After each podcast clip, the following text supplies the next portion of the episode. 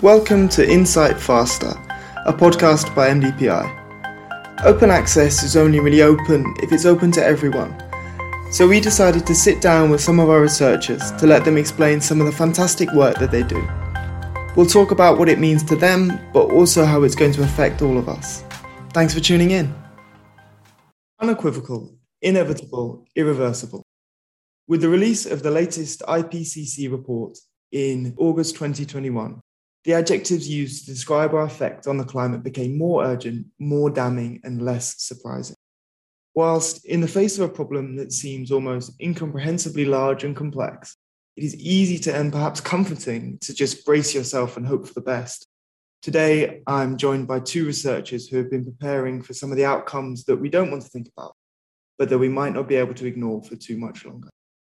Professor Aled Jones and Nick King from the Global Sustainability Institute have conducted an analysis of the potential for the formation of nodes of persisting complexity, which they published in Sustainability. Thanks for joining me on Insight Faster, guys. That's great. Thanks, Jeff. Good afternoon.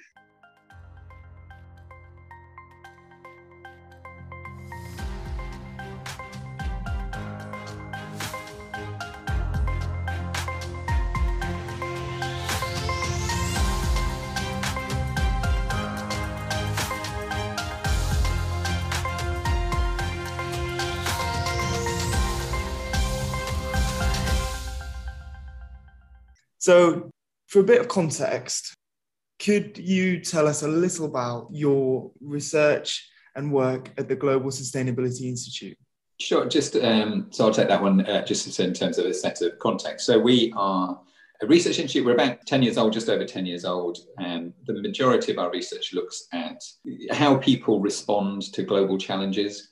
So really we're interested in transformations, sustainable transformations. And about half our work looks at risk and how risk propagates or cascades through the system. So if you have an extreme drought in one region of the world, which impacts on food, how does that impact on the food system itself? What does that mean for individuals living in different countries? What does it mean for global trade? What does it mean for finance? So we've been looking at these sort of complex interactions in the systems for just over a decade now. And so you've recently completed this analysis of the potential for nodes of persisting complexity. Could you tell us a little bit about the term complexity and why it's such a useful term in examining the progress of human society? Complexity is a term that kind of has different shades of meaning in different contexts, but the complexity that we're focused on in this paper is largely inspired by the work of Joseph Tainter. So he's produced a series of works, but most famously the 1988 book concerning the role of complexity in the collapse of civilizations, primarily historical civilizations. And the reason why this kind of a description of complexity has been particularly useful and why we explored it in this paper is because it's kind of a more kind of subjective, qualitative description of it. And it's really captured by descriptions of complexity as just society acquiring kind of new systems, so political systems, social systems, things like government, bureaucracy, that basically enable the society to manage more information, more energy, more resource throughput. And what Tainter kind of explored was the idea of this complexity has a sort of an evolving behaviour through time. So it's kind of a boon to human societies to begin with. So increasing the amount of government, of bureaucracy allows you to do more things. So you can organise people to grow more crops or to acquire more resources from mining. But over time, as you add more and more complexity, its return, the amount of benefit it brings, starts to diminish, up to the point where it becomes kind of neutral, it's not adding anything. And beyond that, it becomes a burden. So to maintain this complexity requires more effort and energy than you get from it. And the sort of the central thesis of Tainter's work is that is the common factor in all societal collapses that have happened through history. He sought to find a sort of grand unifying theory of collapse, and it has been explored more recently by some researchers who've applied system dynamics modelling to it to see whether this thesis kind of holds water when analysed from a slightly more quantitative aspect. And these researchers concluded that it does. It seems to be a robust kind of way of thinking about how societies perform and evolve, and that's why we we wanted to make that kind of a central tenet of what we explored here, that complexity is a golden thread characteristic of societies. And what one of the most important messages is that complexity has reached unparalleled heights since industrialization happened a couple of centuries ago. So what we see around us now, this globalized society that covers most of the surface of the earth, that's built vast mega cities, that's populated by 8 billion people, or near enough, is the absolute pinnacle of complexity. The socio-economic complexity achieved by historic societies like the Romans is, it pales in comparison to what we've achieved now. And this drive towards complexity, I kind of imagine it as we're a clown who's spinning 10 plates at the same time whilst also juggling, whilst also riding a unicycle. And it makes me wonder whether at some point it might all come crashing down. Yeah, so that was kind of the warning that was in Tainter's work. There's a benefit to that complexity, and that benefit diminishes with time until it eventually becomes a disbenefit. And to imagine that we're different from historical societies is probably hubris. We imagine because we've developed technologies and harnessed energy resources that historical societies didn't have. I think there's a popular, viewpoint that we're immune to that, but really we're so reliant on fossil fuel energy and technological systems like the internet that we're probably, if anything, more vulnerable than those historical societies were, because if any of those systems fail, we're in a very vulnerable position. And as Aled alluded to during the introduction, because our society is so interlinked, so interconnected, things that start to go wrong in one place can cascade through that system, and risks aren't localized. So that's another reason why we're so vulnerable. And so could you tell us a little about some of the limits to this complexity that either we might have hit already or that we're going to surpass in the future? So just in terms of those limits, there's lots of different views about whether we've passed particular limits or whether we are close to particular limits. There's the Limits to Growth book that was published in 1972 by the Club of Rome that looked at some of the limits they were facing at the time and they were worried about, which were mostly around environmental limits or food limits. So this was interested in whether, through pollution and through climate change, are we overloading the global system so that we go beyond the tipping point, at which case you get runaway climate change.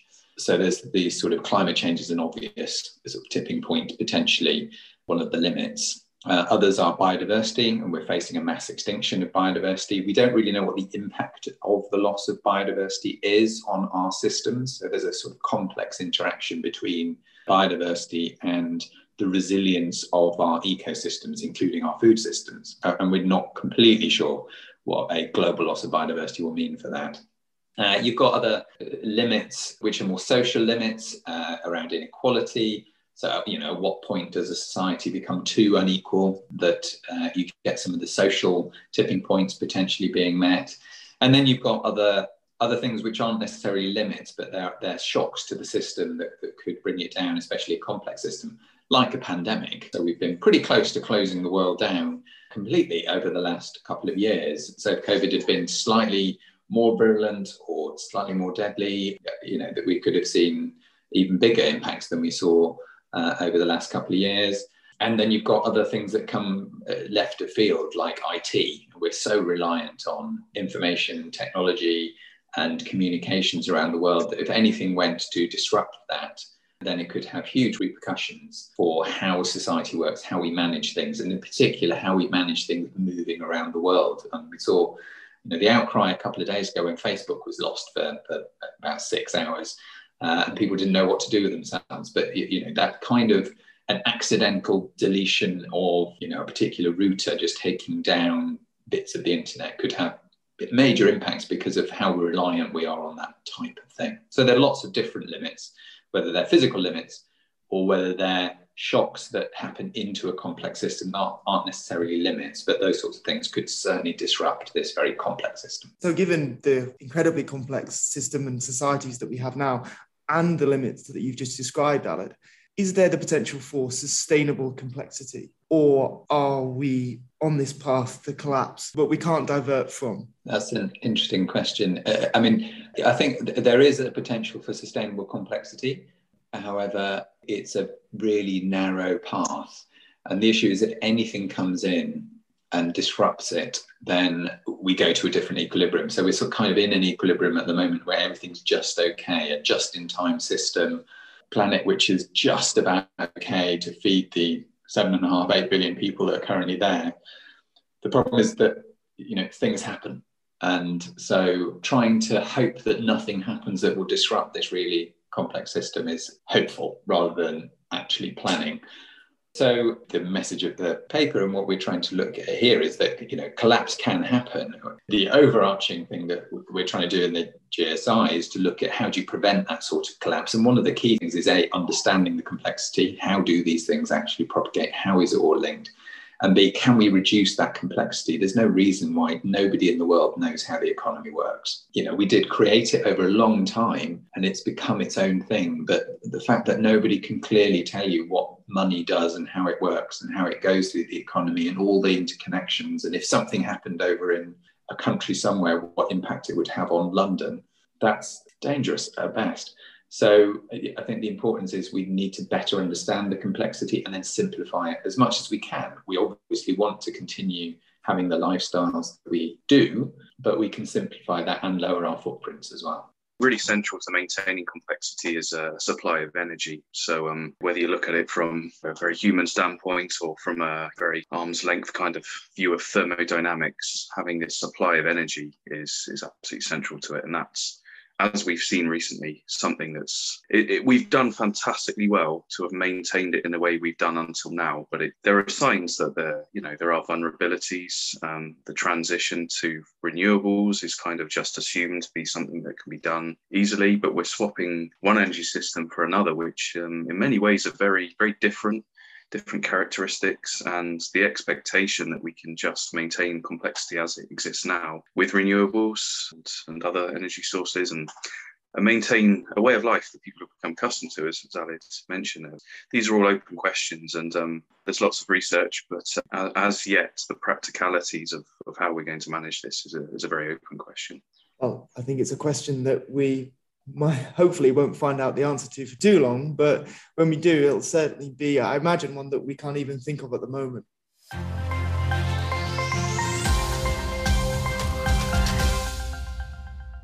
In your article, you go through a few of the methods of collapse, or the potential methods of collapse, of our very complex society.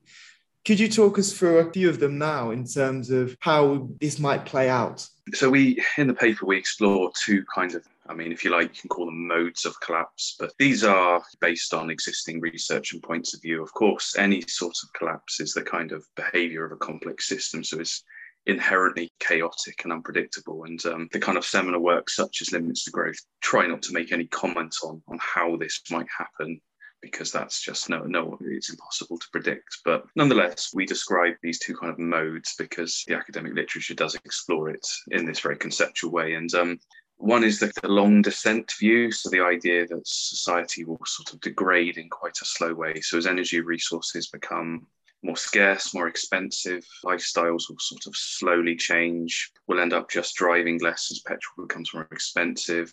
Flying will become the preserve of the rich as it originally was. And it's just this slow change, which would be a gentle descent.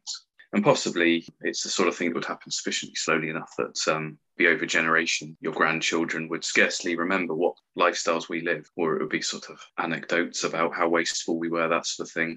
The alternative is viewpoints put forward by a researcher in Italy, Ugo Bardi, which is the idea of a Seneca. And Seneca's is named after, I believe he was a politician in ancient Rome, who described it, which is that essentially, I don't remember the exact wording, but the idea was that complexity builds slowly but can fail quickly. So this is the idea that something could happen in the global economy. As Aled alluded to, there could be a wide range of things. It could be a war, an energy shock, a cyber attack, any number of things that propagates quickly in a way that's far beyond our control. This is something that would happen to us rather than us being able to see coming or do anything really much about, and things would unravel very quickly. So this is the nightmare scenario of media depictions of it. So that would certainly that would produce probably a worse outcome. But in terms of, you know, which has the higher likelihood, that's, again, there's differing points of view. But the behaviour of complex systems, other complex systems, is probably quite indicative. And it is clear that systems can flip once they're pushed far out of equilibrium, and they can rapidly change into different modes. You can observe this in different physical systems. So it seems that the possibility of Seneca-style collapses is one that we certainly can't discount, much as it's not something that any rational person would want to contemplate. In the event of either of these modes of collapse, your paper really focuses on what happens to us as opposed to the actual method and cause of the collapse itself. And one of the concepts you mentioned before moving on to the nodes of persisting complexity are collapse lifeboats, which is more, I think, what people consider now when they think about the fate of humans in the event of either of these sorts of collapses. Could you tell me a little about collapse lifeboats and how they exist and how they are kind of spoken about nowadays? So it's quite a niche thing, really. It's certain people, certain researchers have talked in generalities around this idea. Notably, James Lovelock. He's got a series of books about the follow on from his Gaia hypothesis, and he's kind of described what he perceives it to be. And essentially, they're regions of the world that may have climate characteristics and things like that would allow populations to persist in the event that much of the world may become uninhabitable due to the effects of climate change, things like that. But I think one of the defining characteristics of this kind of concept that sort of seems common to all of the existing descriptions is that it's something quite deliberate. So people would seek out these places, populations would move there. And to a degree, we're already kind of seeing it in a very small way, in that billionaires are buying up land in places like New Zealand, the north of Canada, places that are, may not be affected by climate change as much as other regions of the world. So yeah, this lifeboat concept is a bit diffuse. There's no sort of agreed definition of it, but if you look at all the places it is described, those seem to be the sort of common characteristics. And how do these lifeboats differ from the term that you coin in your paper of nodes of persisting complexity? So we were seeking to sort of define something that was subtly different, but definitely not that kind of, to move away from this idea that there were places that would be deliberately kind of sought out. So we're trying to think more in terms of system behavior. So a system that's going through one of these transitions, label it as a collapse or anything else, but basically what has certain characteristics that means it would potentially evolve differently through that system change. So this is kind of taking the human agency out of it and just saying what areas have biophysical characteristics that would mean they may be able to retain a higher degree of this kind of socioeconomic complexity that we've talked about relative to kind of the general picture. So it's more trying to, like I said, take away the human agency and just say, as a system goes through this phase transition, what areas may buck the general trend. And there are certain characteristics that lend themselves to territory becoming a node of persisting complexity. And these characteristics, carrying capacity, isolation, and self-sufficiency, are to some extent incredibly rooted in the biophysical. And in your research led to New Zealand, Iceland, and the United Kingdom scoring some of the highest. Why are these concepts so rooted in the biophysical? Well, carrying capacity is probably the most important one, and the other two kind of do link to that. Carrying capacity is a well-established concept in things like biology, resource economics. So it's simply what population of humans can a given area of land support in terms of food production, availability of fresh water, essentially the essentials of life. At the moment, carrying capacity is completely blurred by a globalized system of supplying food and resources, because places that have no agricultural land to speak of can live extremely extravagant lifestyles, and that's because they can bring in food and water or virtual water from faraway places at a reasonable cost, because for the time being, fossil fuels for shipping and flying things in is still affordable. So carrying capacity doesn't feel very relevant in our globalized society, but hard physical reality is still there.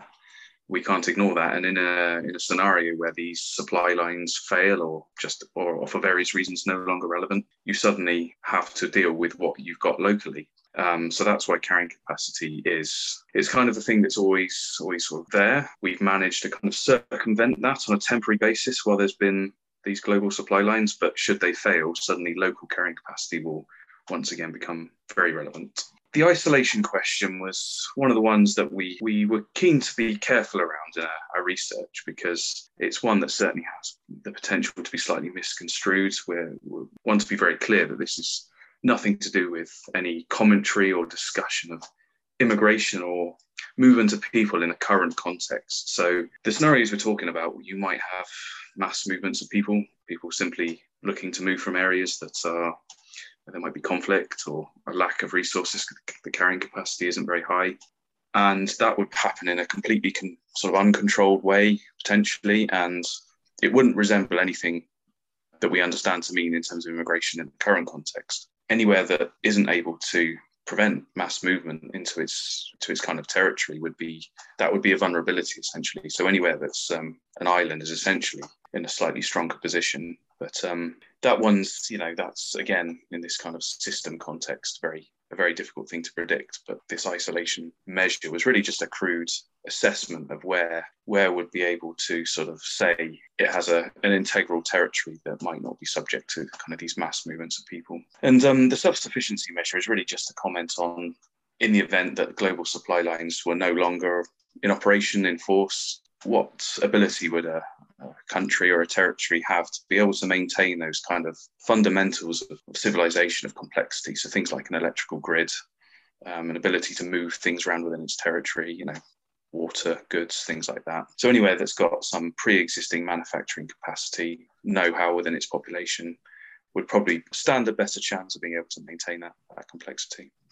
So they're quite kind of broad brush definitions, and we're very open about that in the descriptions of our methodology, that it's not a highly complex kind of analysis of this. But because there's so much uncertainty and so much kind of difficulty in pinning down these definitions, attempting to make it a sort of more complex analysis, attempting to apply modelling of any sort, probably wouldn't produce a better result. So this qualitative analysis we felt was probably proportionate to what we were trying to do. And just, since the paper's come out, we've had various discussions with other academics and other people in business and government just about the choice of the measures we've put in there. And, in particular on the isolation one, as Nick said, it's not a comment on current migration or on climate justice, really. People are saying, well, you should let everyone in. If the UK is responsible for a lot of emissions in the past, then the UK has a responsibility to let everyone in. But this is in the eventuality that the entire world is collapsing. So the sort of question of what isolation means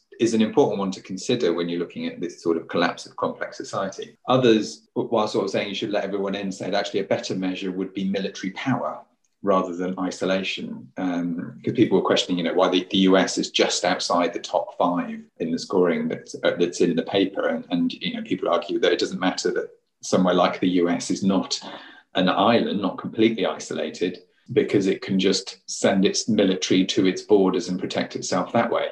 So some sort of shorthand way of saying, can you physically keep your own complexity going while everything else is collapsing, was an important thought experiment within this context. And also others have said, actually countries would collapse and it would be regions in countries. So if you had a valley that you could protect or something like that, then that would be more important. But there are lots of complexities and lots of other ways of looking at it. I think the important thing here is we try to keep it simple to do these sorts of measures. So keeping countries as they are at the moment and doing a physical measure of isolation rather than some adjusted value of military power or economic power or something else that would help them to remain isolated. And that was the easiest way we saw, which is why that isolation measure was in there. What helped me to understand it, at least when we were doing a bit of research for this podcast, was that military might, economic power, GDP, things like that, as much as they have some impact in this context of a global societal collapse, I think it takes a bit of an imaginative leap to understand all of these very complex systems collapsing in on themselves, and then certain economic and military, just some of the markers that we use to talk about countries being more developed or less developed as at the moment might themselves cease to have as much meaning. And that's when these hard biophysical realities become more important. And I think that your study in particular really emphasized that and helped me, at least, to contextualize us within a more ecological system that will fundamentally have little regard for which countries have got the best scores in terms of the biggest military and the most money.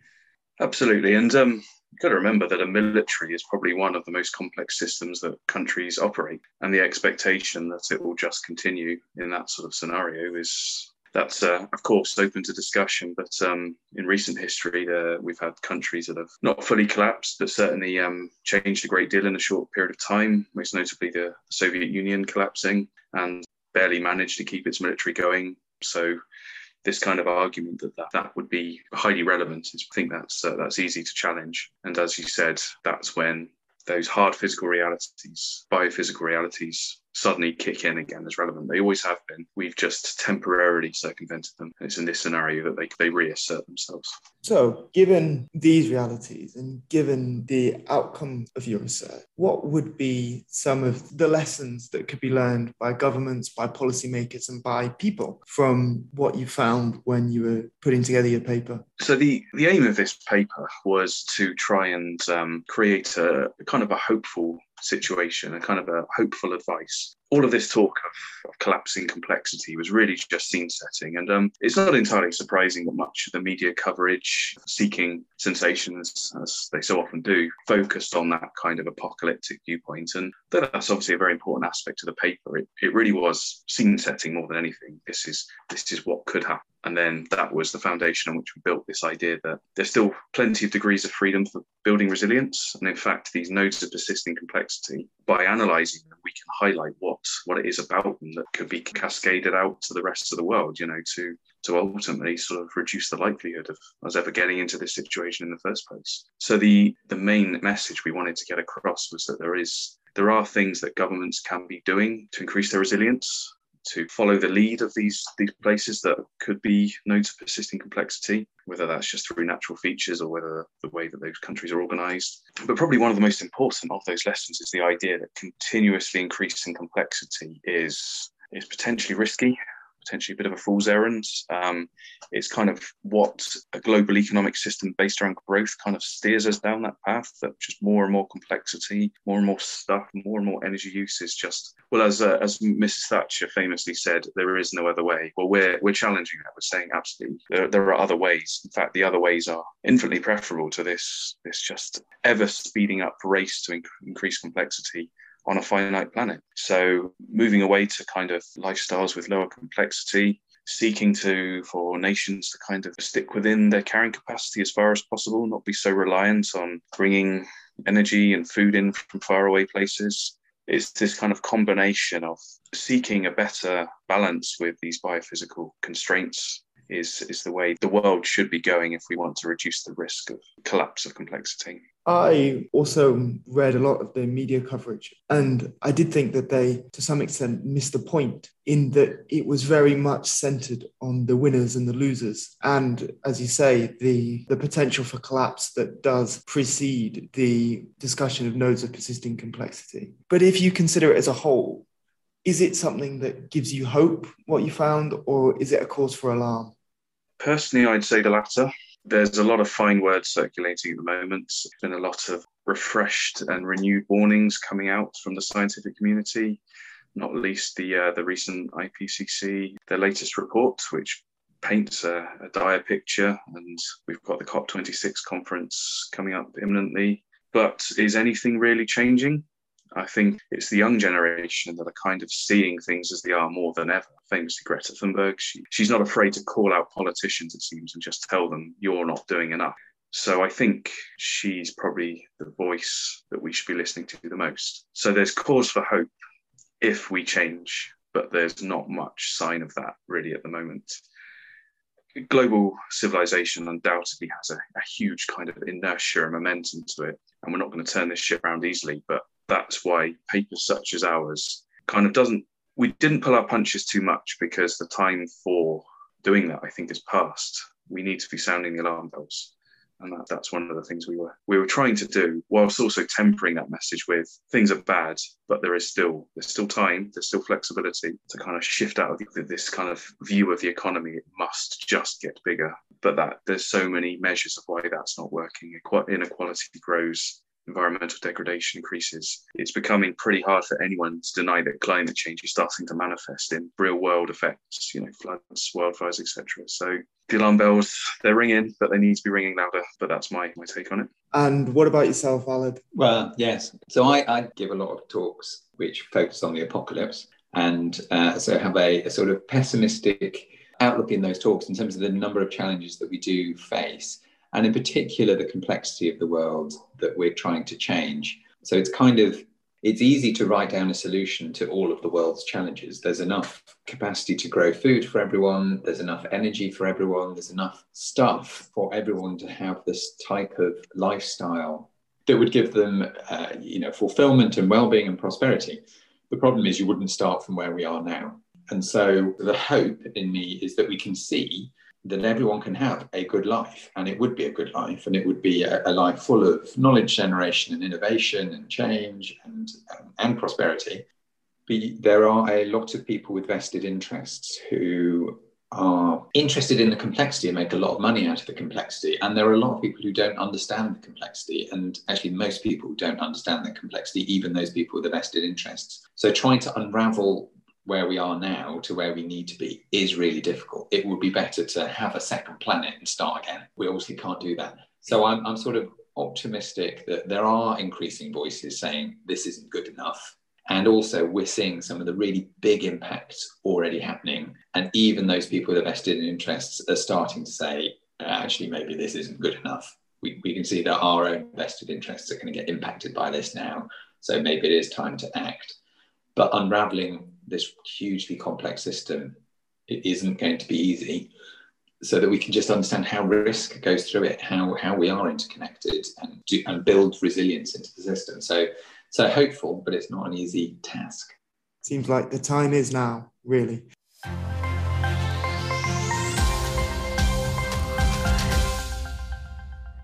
In the last few minutes of our episodes of Insight Faster, we've been asking our guests to come up with a few things for our listeners to look out for in their field in the next few years. These could be TV programs, conferences, future publications, policy announcements, anything. So what's next, guys? So, I think that, the key thing for complexity and collapse will be the outcomes of COP26, so the UN Conference of the Parties in Glasgow at the end of November this year, so 2021. And, this is where, as Nick was just saying, Greta Thunberg has been calling for policymakers to stop the blah, blah, blah, and actually put in place some action. So if we do see some clear action coming out of COP26 in terms of, and that's just to tackle climate change, then there will be a suite of policies coming out from different national governments around the world in the next year or so to radically change everything we do on the energy system. So, the UK government announcing that it wants to go zero carbon in its energy system by 2035. We've already seen announcements about rollout of electric vehicles in a similar sort of timescale. We used to talk about, this is by 2050. And when we started the sort of big climate change conferences, that was in 70 years' time. We're now talking about changing our entire energy and transport system in 10 to 15 years' time. So we've had a long time to do it. We've done not very much. We've now got a really short space of time to change the entire world. That's going to involve a huge amount of policy. So I'd expect to see a lot of policy change and announcements, and a lot of things coming out of business about how they're going to respond to it, and innovation. Green jobs, green skills. It's a massive opportunity for countries to take the lead. You then got big, on biodiversity, you've got big conversations going on about actually how do we tackle this? We're about 20 years behind on biodiversity compared to climate change. Nobody really understands how biodiversity links into this complex system or what impacts that has. So I think we'll see more action on that, although it will be slower.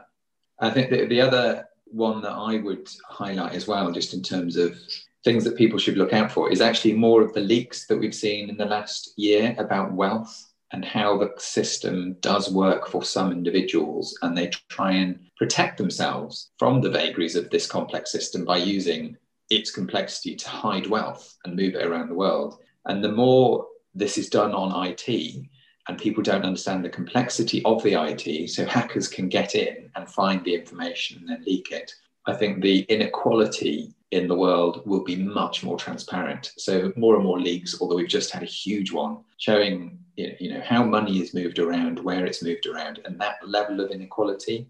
As people start to see that much more transparently, there will be, I believe there will be a huge call for change, and no longer will be able to say, well, we're doing our best in London to try and make sure it's not one of the capitals of, you know, places where you can just buy property and hide your wealth in that way. You know, the UK government's had to respond because of these leaks, and it will continue having to respond, and other governments will have to do the same. So, you know, I think hopefully there'll be a movement on the inequality that we're seeing both within countries and globally that needs to be tackled to be able to really address some of these problems.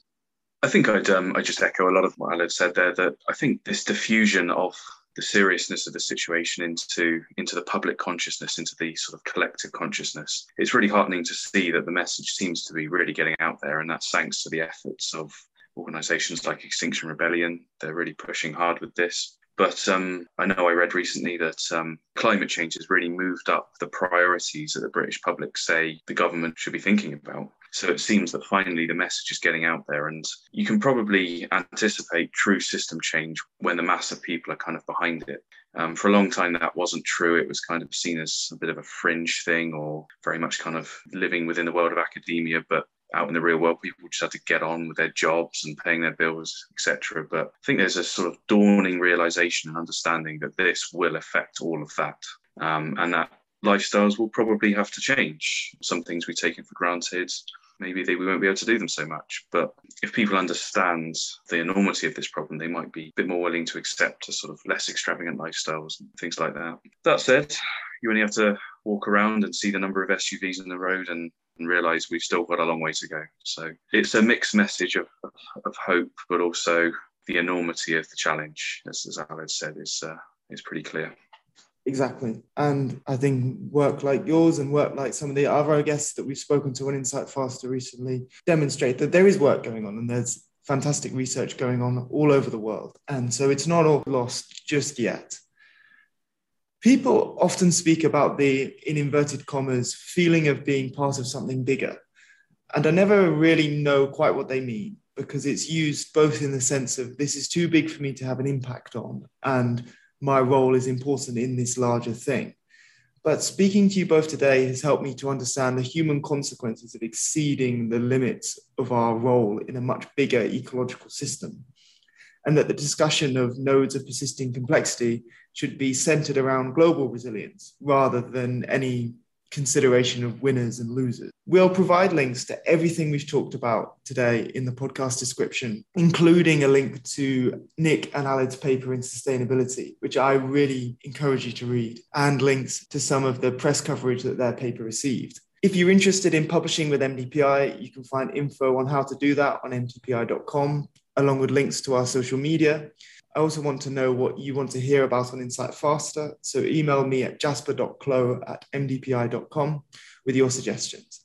Aled, Nick, thank you so much for joining me for our discussion today. My pleasure. Thank you very much. Thanks, Jasper. Thank you. And thank you for listening. I've been Jasper Cloe, and this has been Insight Faster.